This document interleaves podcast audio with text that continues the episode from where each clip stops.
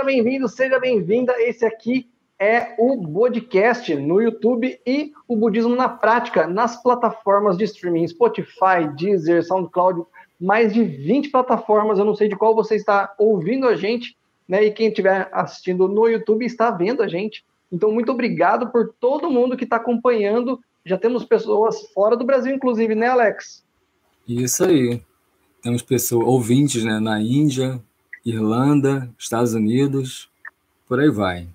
Olha que legal. Então são pessoas, inclusive, brasileiras, né, ou que falam pelo menos o português, que estão ao redor do mundo aí acompanhando a gente. Esse aqui é o segundo episódio do nosso podcast, do nosso podcast, e o tema de hoje a gente vai falar sobre juramento na juventude, que foi inclusive recentemente, não sei se na sua comunidade, no seu bloco, estão estudando esse mês, mas pelo menos no meu bloco foi no mês passado.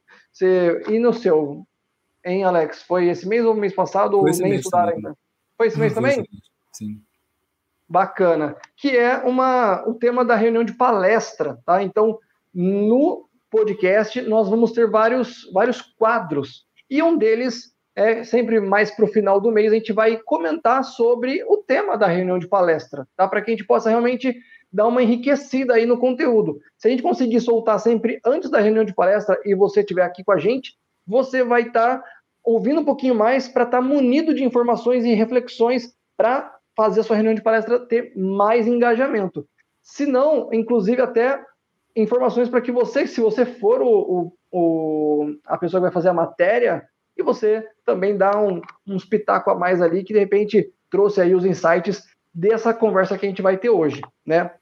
Mas por que, que eu até falei se é no seu bloco ou no meu que está estudando é, esse tema? Porque até dois anos atrás, mais ou menos, é, a Soka Gakkai, ela pegava e falava um único tema, um único Gosho, e o Brasil inteiro estudava o mesmo Gosho todo mês. Então, se eu tivesse aqui no estado de São Paulo, ou se eu tivesse no Acre, as mesmas reuniões de palestra falariam do mesmo Gosho. Agora não, né?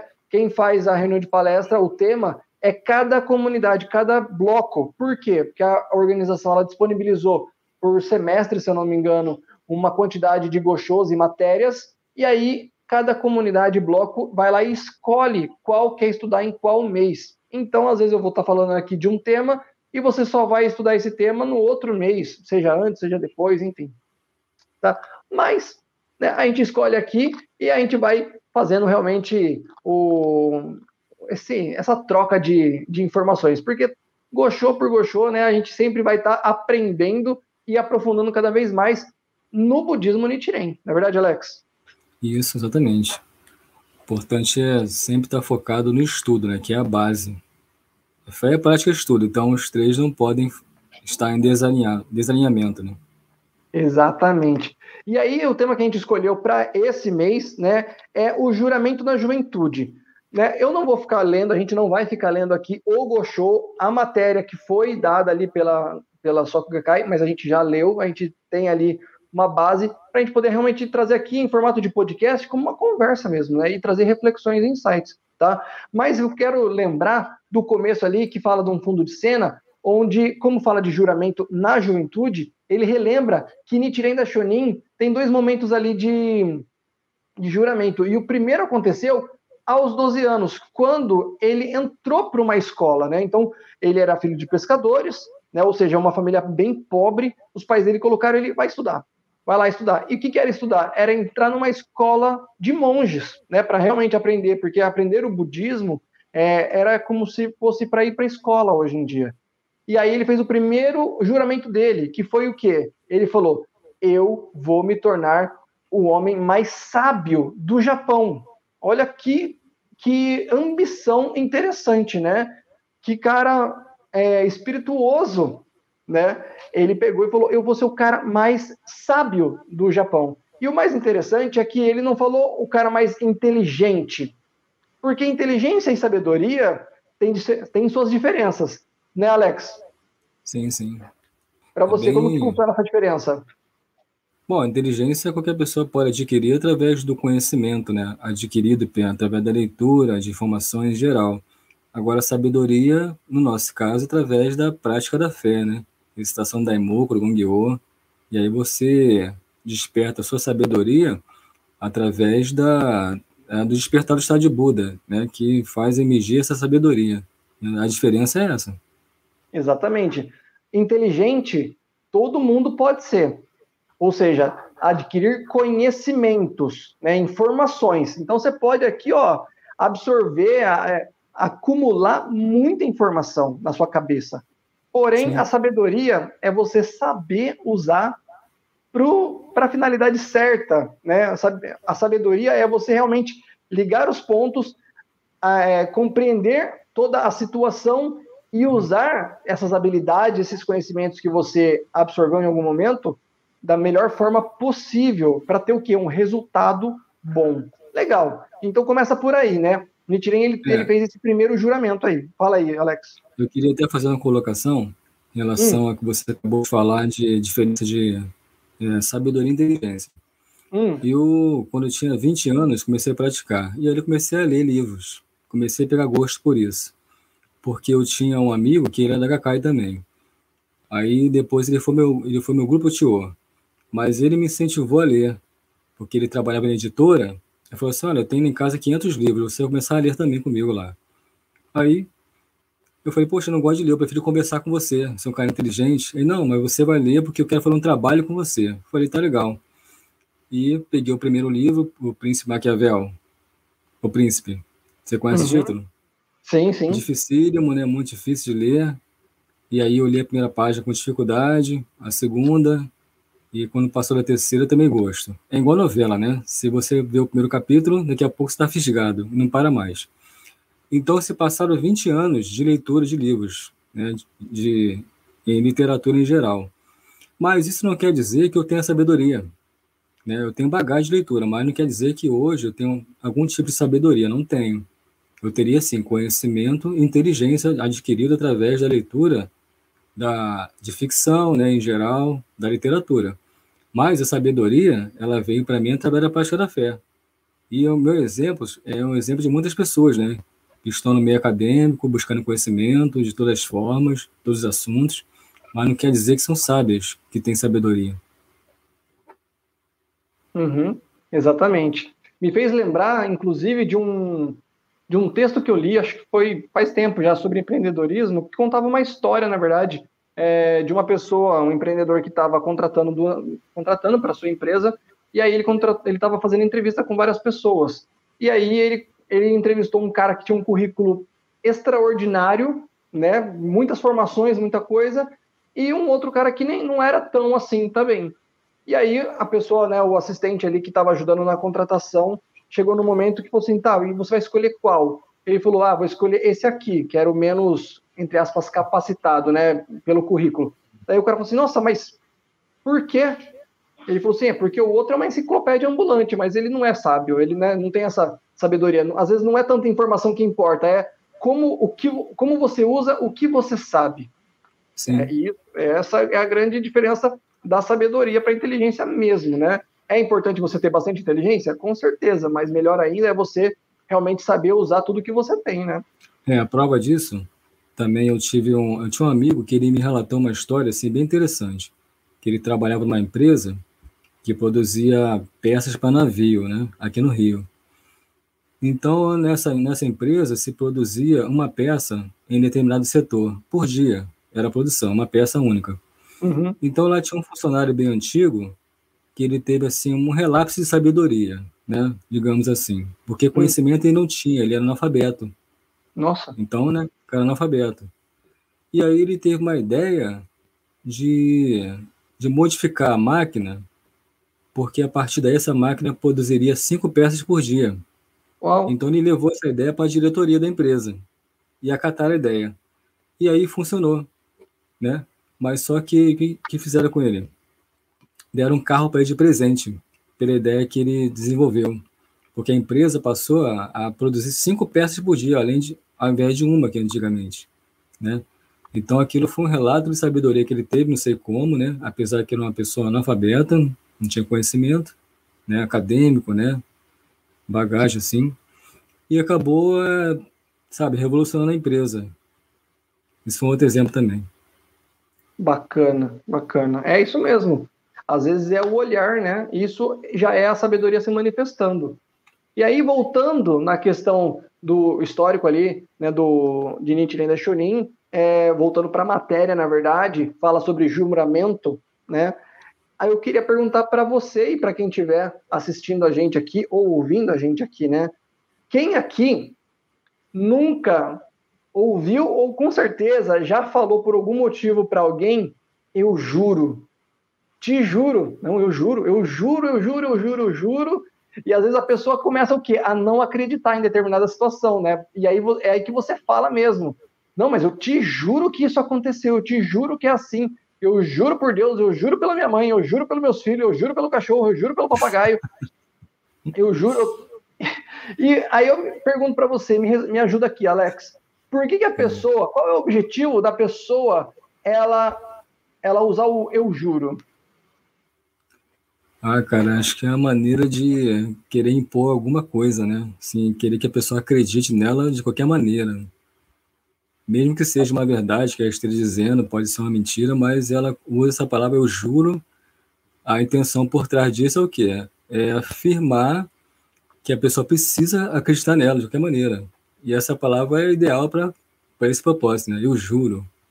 Sim, ela quer, ela quer colocar ali, você até usou a palavra impor, mas ela quer garantir que existe um compromisso. Quando eu falo eu juro, eu estou me comprometendo, eu quero, eu quero te garantir que existe uma, um fundamento no que eu estou te falando, existe um fundamento, existe um, um compromisso no que eu estou falando para você. Assim, é, o que eu estou falando, como você disse, é verdade. Ela quer garantir essa verdade.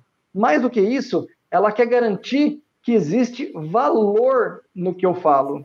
Né? Então, quando eu falo eu juro, e aí eu até de repente atrelo uma terceira, né? Seja o cachorro, a, mãe, o Deus e tudo mais, eu quero colocar uma coisa importante mostrando que existe valor no que eu estou falando. Ah, às vezes é, infelizmente, por uma mentirinha, às vezes é, né, às vezes a pessoa não quer acreditar, mas é sim o que eu estou falando, eu quero garantir que aquilo realmente é, tem o seu valor, tem aquela profundidade no que eu estou falando.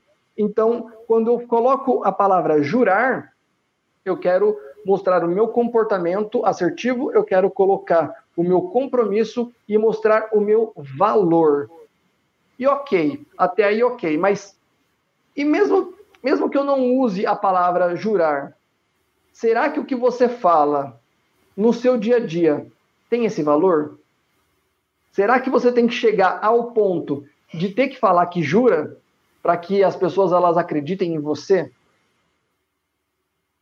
Aí cada um faz a hum. sua reflexão, né? E eu, aí eu começo a trazer mais profundidade para essa conversa. Qual é o valor da sua vida? Qual é o valor das suas palavras, então, do que você está falando, para que as pessoas acreditem? E mais, né? Para entrar em alinhamento com as suas palavras, qual é o valor, então, hoje das suas ações? Existe esse alinhamento das suas, dos seus pensamentos, das suas palavras e das suas ações? Quando você fala, quando você faz alguma coisa, já é digno, já é, já tem seu crédito, as pessoas elas realmente te veem e sentem aquele valor. Isso acontece porque o valor é justamente o potencial de mudança onde você está. Vou repetir. Valor é o potencial de mudança onde você está. Qual é o seu potencial de mudança?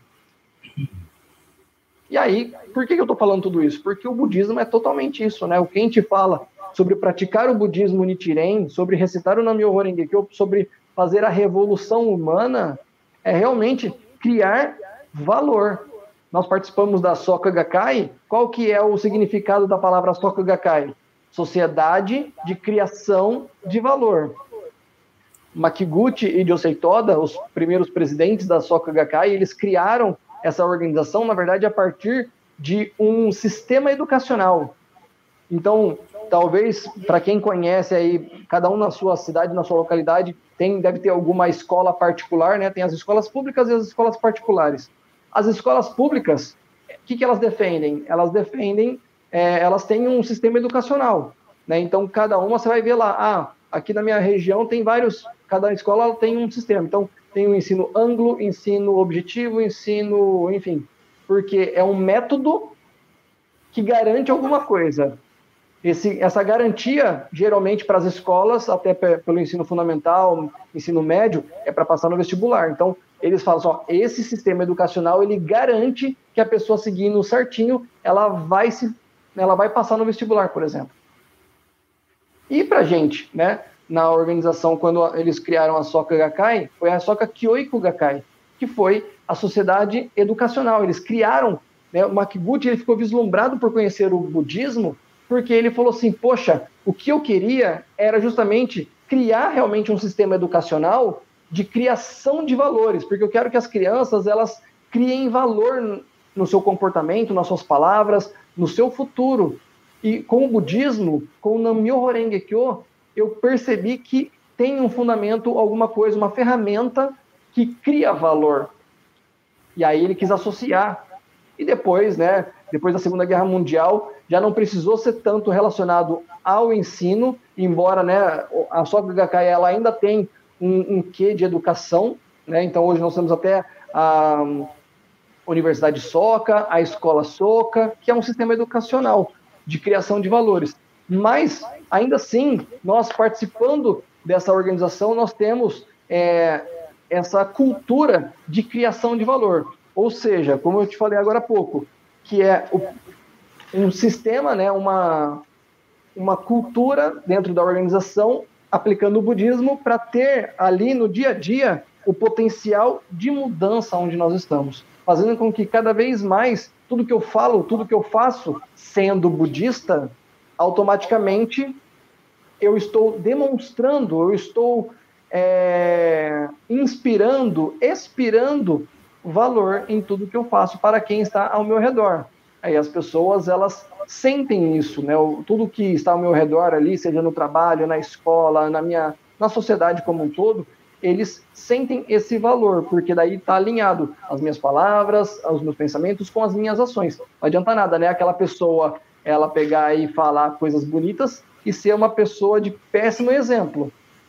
Com certeza seria essa pessoa que fica mais querendo jurar por tudo que existe, né? Para que as pessoas tentem acreditar nela, o que ela está querendo enfiar pela sua goela, né? O que ela quer que você acredite.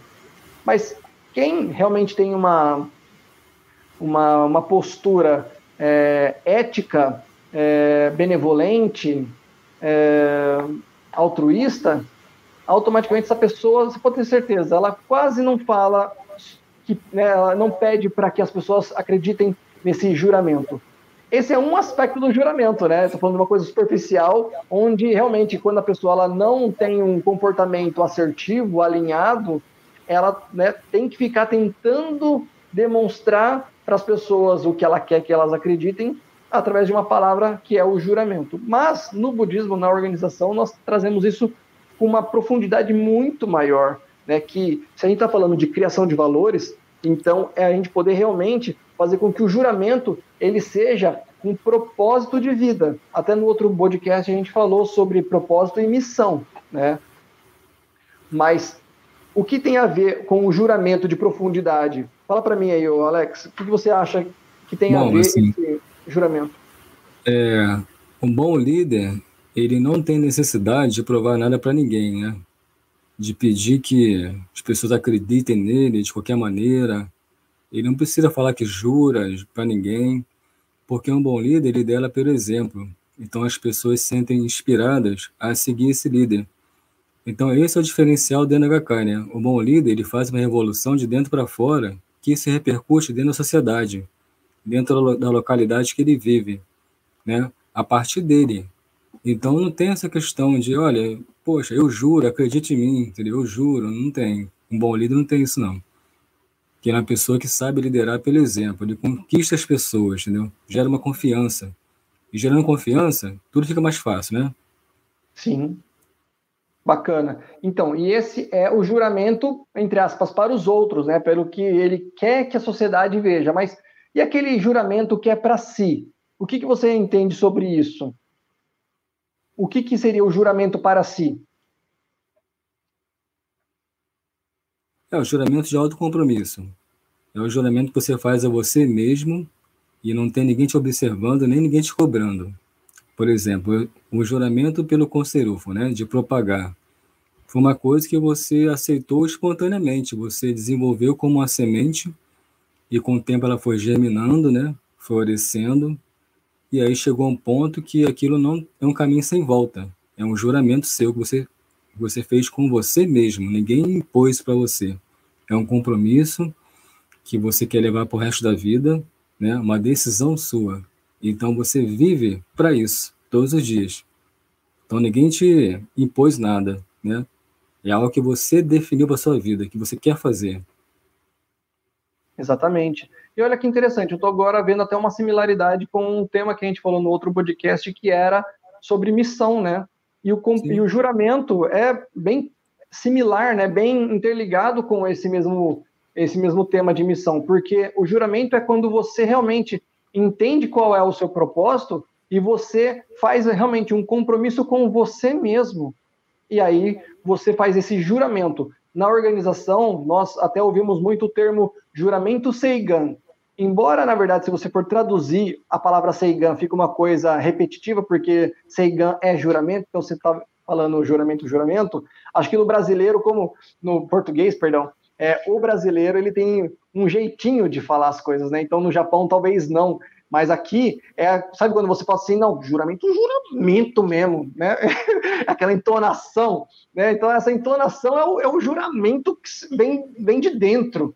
E esse é o juramento, assim, você, eu juro que eu vou concretizar tal coisa, eu juro que eu vou empreender meus esforços para concretizar X, né? Esse... Seja o ah, esse juramento é aquele semelhante juramento que a gente faz diante do Gorronzo quando a gente quer atingir uma meta.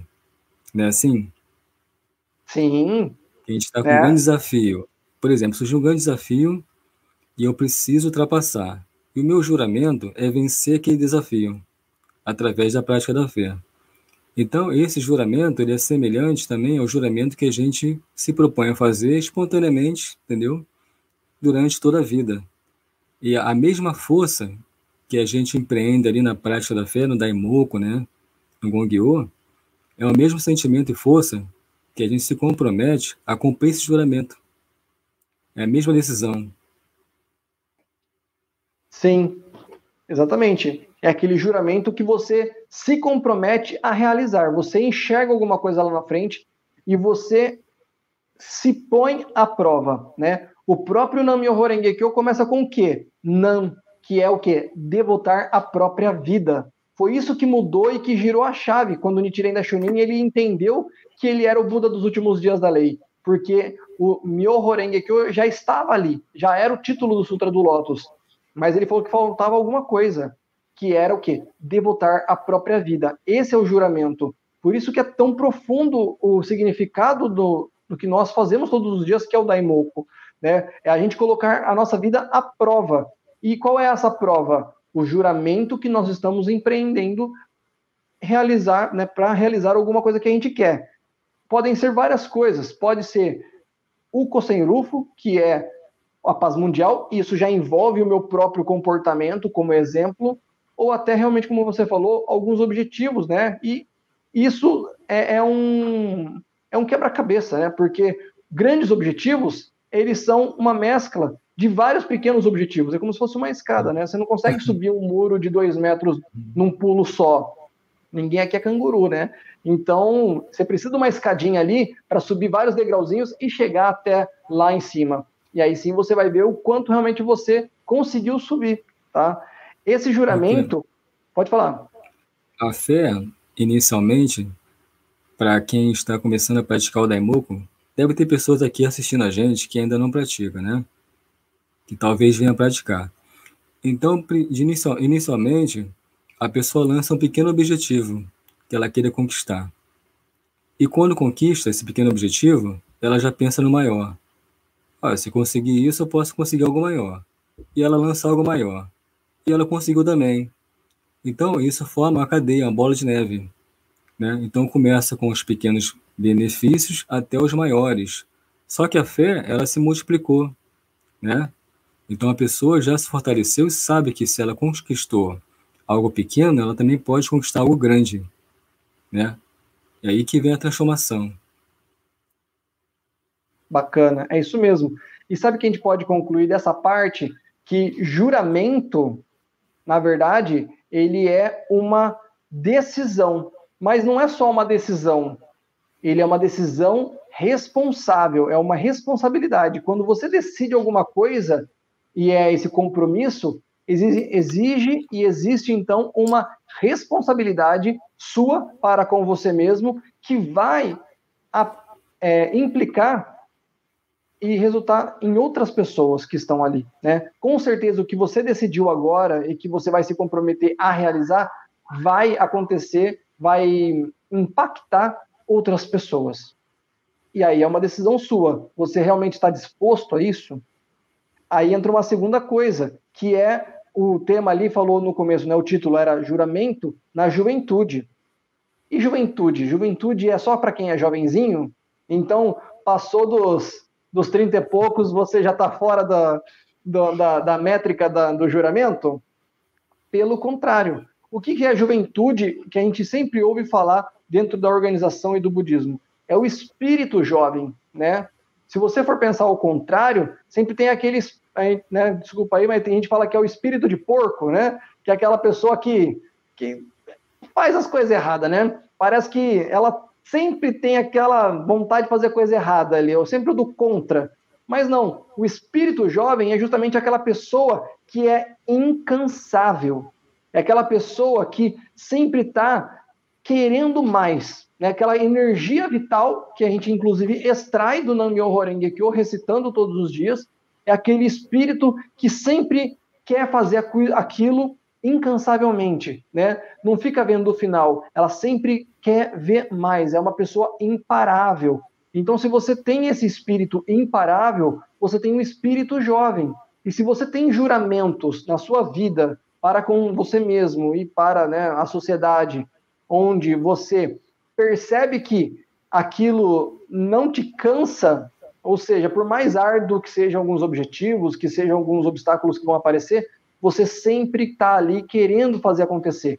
Isso acontece o quê? Às vezes, numa reunião que parece que está desanimada, aquele bloco que não está te ajudando, aquela, aquele objetivo de fazer chacubuco que você fala, poxa, mas ninguém acredita em mim, ninguém quer ouvir, fala na meu Horengekyo, tem de tudo, né? Mas é aquele, fala assim, não, mas mesmo assim, eu vou continuar porque eu gosto disso, eu sei que eu sei que o meu esforço ele vai ser uma peça fundamental nessa mudança. Se eu não estiver aqui fazendo, provavelmente não vai ter outro. Talvez essas pessoas que estejam aqui ao meu redor, elas estejam esperando esse espírito jovem que eu tenho aqui, esse sentimento, essa vontade, para que elas possam também é, ser picadas por esse mosquitinho da motivação e a gente consiga realmente criar uma nova onda de juramentos que vão impactar realmente na sociedade. Faz sentido para você aí, Alex? Sim, com certeza. E a gente tem vários exemplos de pessoas assim, né? São aquelas pessoas já de terceira idade, mas tem uma energia assim impressionante, né? Através do Daimoku e pessoas dispostas a impactar outras e mudar a sociedade né? que a gente está. Então a gente tem vários exemplos. Sim.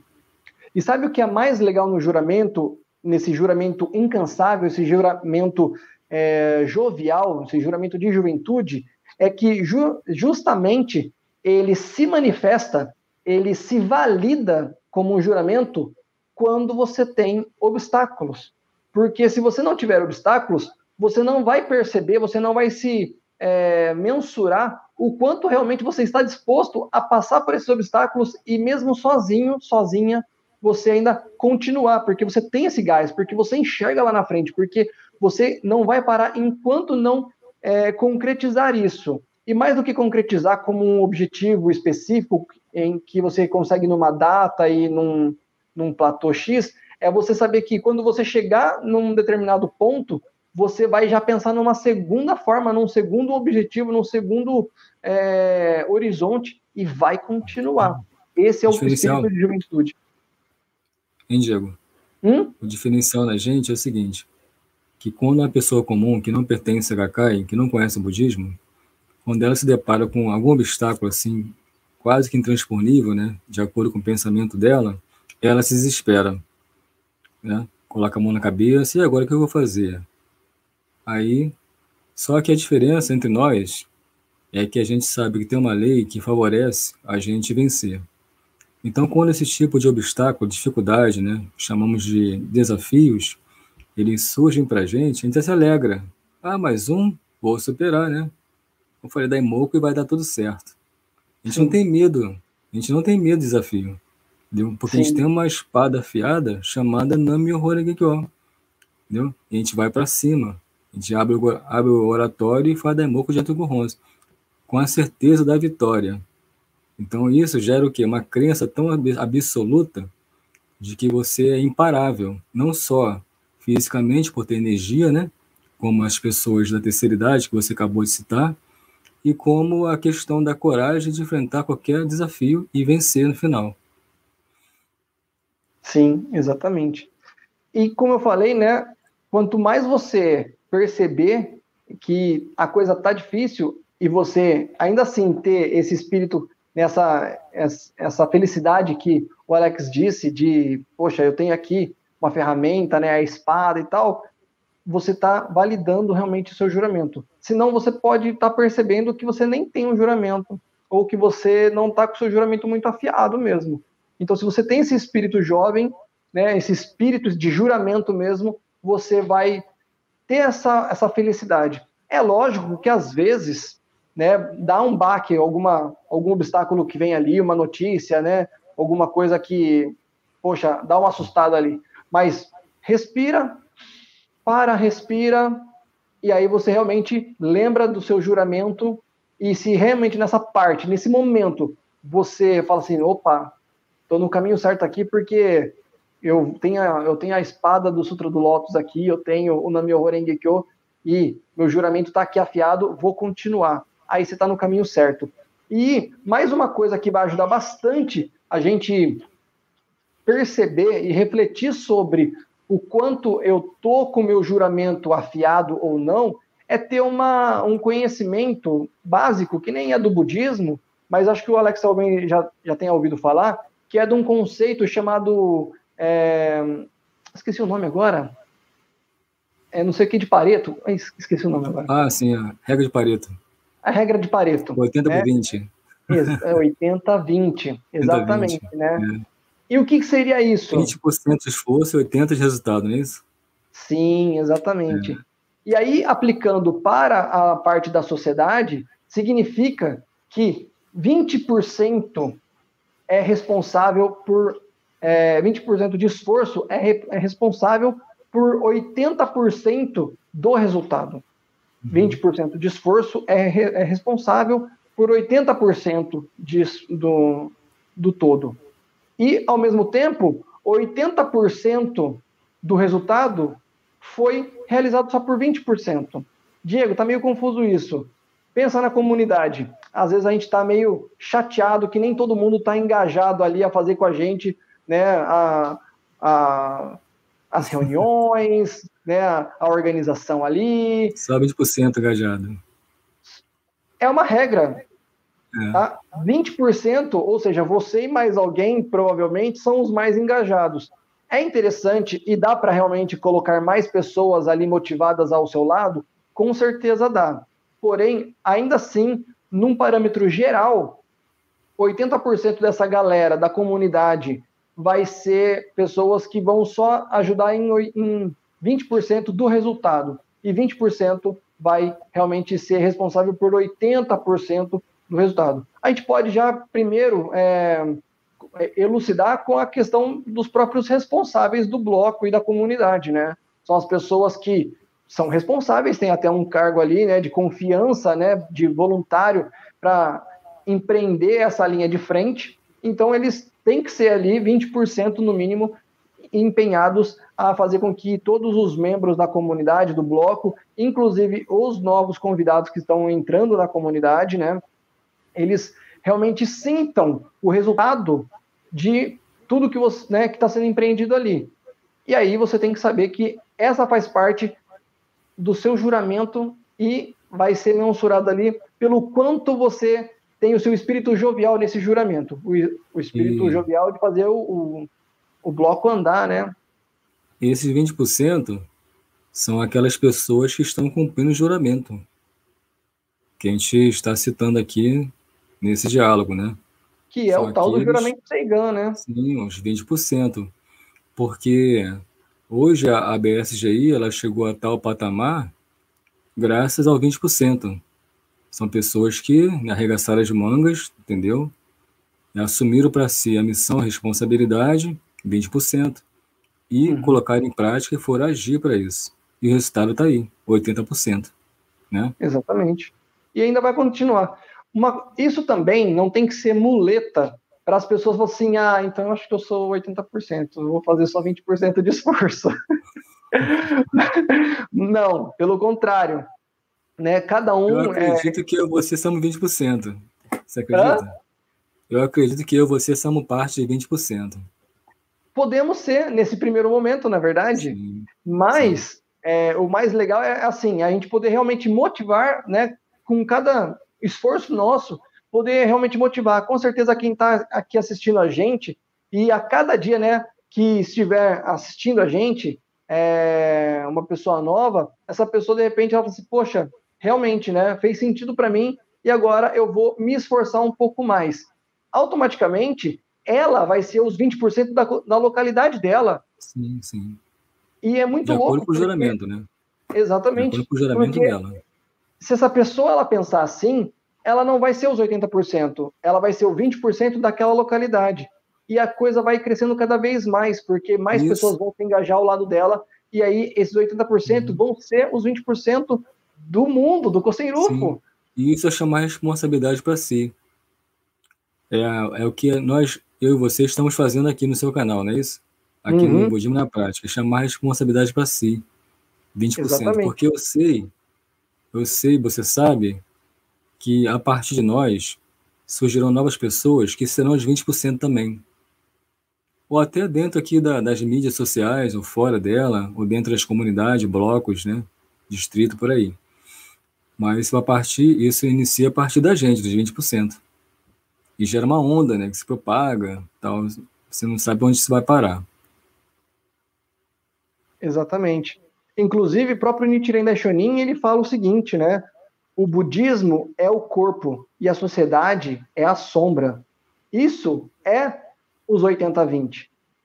Né? Seria um sonho maravilhoso que 100% da sociedade, dos 7 bilhões de seres humanos que temos hoje, fossem budistas recitando o Nam-myoho Renge Kyo, considerando que, eu sabendo que todos recitam o Nam-myoho Renge Kyo, todos têm a ferramenta para atingir o estado de Buda e fazer com que, de uma maneira ética e, e benevolente, todos né, criem ali ambientes mais prósperos, mais felizes, né? Porém, mesmo assim, né, mesmo sendo só um sonho maravilhoso, se nós formos 20% da população total, nós criamos esse resultado em 80% da sociedade. Sim. Por isso é tão importante nós né, criarmos um senso de juramento. Você sabe que, você que, que, esse princípio se aplica a tantas coisas, até na economia, uhum. porque, veja bem, os ricos eles estão dentro desse princípio, 80-20. Eles fundam empresas, né, multimilionárias que geram empregos no país inteiro e são 20%. Sim. Quer dizer, eles beneficiam 80%. Então não se aplica somente a um, a um quesito, não a vários, entendeu? Até dentro de um de uma competição, né, que pessoas estão competindo ali no esporte também, tem alguém que se destaca, é o 20%, né? Sim. Não Exatamente. Só, sim. Então, então se aplica a vários segmentos. Exatamente. Então, é aí que a gente começa a, a finalizar nosso raciocínio, né? O budismo, ele é como o corpo e a sociedade é como a sombra. Quando o corpo se curva, a sociedade faz o mesmo, né? Só no Peter Pan, lá na história do Peter Pan, que a sombra sai da pessoa, né? E tem vida própria. Mas na física normal, no mundo real, né? Quando o corpo ele enverga, a sombra faz o mesmo. Então, se nós formos o, obje, né, o objeto principal ali, os 20%, que são pessoas engajadas com uma atitude budista, com um olhar humanista, com uma postura ética, voluntária, uma ética proativa, um espírito jovial, um, baseado num juramento interno, então a sociedade vai ser melhor a partir do nosso comprometimento interno. Aí você não precisa falar que jura nada, as pessoas vão falar assim: poxa, essa pessoa, o que ela faz tem valor. E só para, inclusive, complementar aqui, tem até no livro Coragem uma frasezinha do da página 99 que fala do texto número 3.8, tem uma frasezinha que o sensei, né, nosso mestre da Isaki dele fala o seguinte: uma vida longa não é necessariamente boa. O que importa é o que deixamos para trás. Que tipo de valores criamos e quantas pessoas ajudamos a tornar felizes. E quando ele fala aqui, né, é o que deixamos para trás, não é o que nós abandonamos, é o que nós criamos ao longo da nossa vida. Porque se ele está falando aqui de criar valor, é o que as pessoas vão lembrar da gente quando a gente se for, né? Ou se de repente eu já não moro mais naquele bairro, naquela cidade, naquele país, né? Quem ficou vai lembrar o que de mim? Esse é o meu valor. Esse é o objetivo do budismo, mostrar que cada vida ela tem a sua dignidade porque ela cria valor naquilo que ela acredita, no que, naquilo que ela faz e aquilo realmente impactou, guardou dentro da outra pessoa um exemplo, uma referência. E existe uma diferença na criação de valor, é aquele valor criado, né, por, de coração mesmo para a sociedade, né, para deixar um legado, e tem aquele, aquele tipo de legado que as pessoas fazem de forma proposital. Por exemplo, ela doa, doa um certo imóvel lá, mas quer que coloque o nome dela ali, como fundador. Entendeu? Quer ficar para a posteridade, né? Mas isso não é gerar, gerar valor autêntico. É claro que é um bem que ela está deixando para os outros, né? que vai ser sim. usufruído e isso vai beneficiar a sociedade, sim. Mas é diferente de você gerar um legado, sabe? De olhar para trás, como o Sensei falou aí no livro, né? Qual, qual bem que você deixou, qual valor que você criou, né? Qual foi a sua história, quantas pessoas você fez felizes. Então não pode se confundir isso, entendeu? De pensar só em deixar bem materiais e colocar o seu nome para ficar registrado na história. Bom, basicamente é isso. Só para finalizar, tem uma última frase desse mesmo texto, 3.8 do livro Coragem, que o sensei ele termina falando o seguinte: Budismo consiste em vencer. É uma luta contínua. Aqueles que se esforçam com alegria vencem no final. Aqueles que se baseiam na fé, na lei mística e na recitação do Nam-myoho Renge-kyo infalivelmente serão vencedores supremos, ou seja, pessoas que mostraram, demonstraram e marcaram ali o seu valor por um juramento juvenil, um juramento de juventude que é o juramento Seigan, que a gente conhece tanto. Concorda comigo, Alex? Com certeza. Plena porra. Então, se você que está assistindo a gente no YouTube ou nas plataformas de streaming tiver também concordando com isso, coloca aqui, comenta aqui, eu concordo. E se você também não concorda, fala aqui que você também não concorda, que a gente quer discutir com você, né? A gente quer compartilhar, a gente quer comentar, quer conversar, poder realmente aumentar cada vez mais esse engajamento dessa comunidade que é aqui o nosso canal Budismo Descomplicado, o podcast e o Budismo na Prática nas plataformas, para que a gente possa cada vez mais ampliar o conhecimento, as reflexões da prática budista na vida diária. Se você gostou, dá um like aqui, não se esquece, se inscreve nos canais para que a gente possa realmente ter essa, essa, esse senso de comunidade, né? estarmos conectados. E quando você clica aqui no like, você automaticamente já está falando para a plataforma que você gostou e aí automaticamente a plataforma já entende que mais pessoas podem gostar e aí ele mesmo ele divulga para mais pessoas e a gente aumenta a nossa comunidade. Tem um botãozinho ali também, pelo menos no YouTube, que é o de compartilhar, já manda no WhatsApp para os grupos da, do WhatsApp, da HK e da, da reunião de palestra, enfim, dos grupos que você tem, para que mais pessoas também possam assistir, né, e poder é, ter essa reflexão sobre esse tema que a gente falou hoje, tá certo? Muito obrigado. E... Da minha parte, da parte do Alex, pode quer falar alguma coisa aí, Alex? É rapidinho. Lembrando que esse episódio vai estar disponível no Spotify, e nos principais agregadores, tá? Que são 21 até agora. Então, é, se as pessoas quiserem procurar por você, Diego, para se autoconvidar e participar aqui desse diálogo com a gente, como é que ela faz? É pelo Instagram? Sim. Então, se você quiser participar de um podcast com a gente, né? De preferência, procura por mim lá no Instagram, no canal da Livraria Bode Store, que inclusive até o livro Coragem você pode adquirir lá, que é no arroba Livraria Bode Store. Aqui vai ter na descrição o link direto para você ir lá no, no Instagram lá da loja. Também lá a gente coloca também alguns stories, faz algumas enquetes. É, você pode me chamar no inbox lá, conversar com a gente, né? Se propor a participar até de um podcast futuro com a gente aqui. E, inclusive, também vou deixar aqui as redes sociais para você também puder seguir a gente. Vai ser bem legal também. E até o WhatsApp da Bold Store, caso você queira adquirir algum, algum item, seja o livro Coragem ou alguma outra coisa para sua prática da fé. Tá certo? E para quem quer me seguir também, eu estou lá no Instagram, no arroba Budismo na Prática, tem um underline no final. Ah, então Budismo na Prática, underline. Isso, no final. Então é só seguir Bacana. lá. Bacana, gente. Muito obrigado para quem acompanhou até o finalzinho aqui, tá? E até a próxima. Da nossa parte é só. Muito obrigado e até tchau, tchau. Obrigado.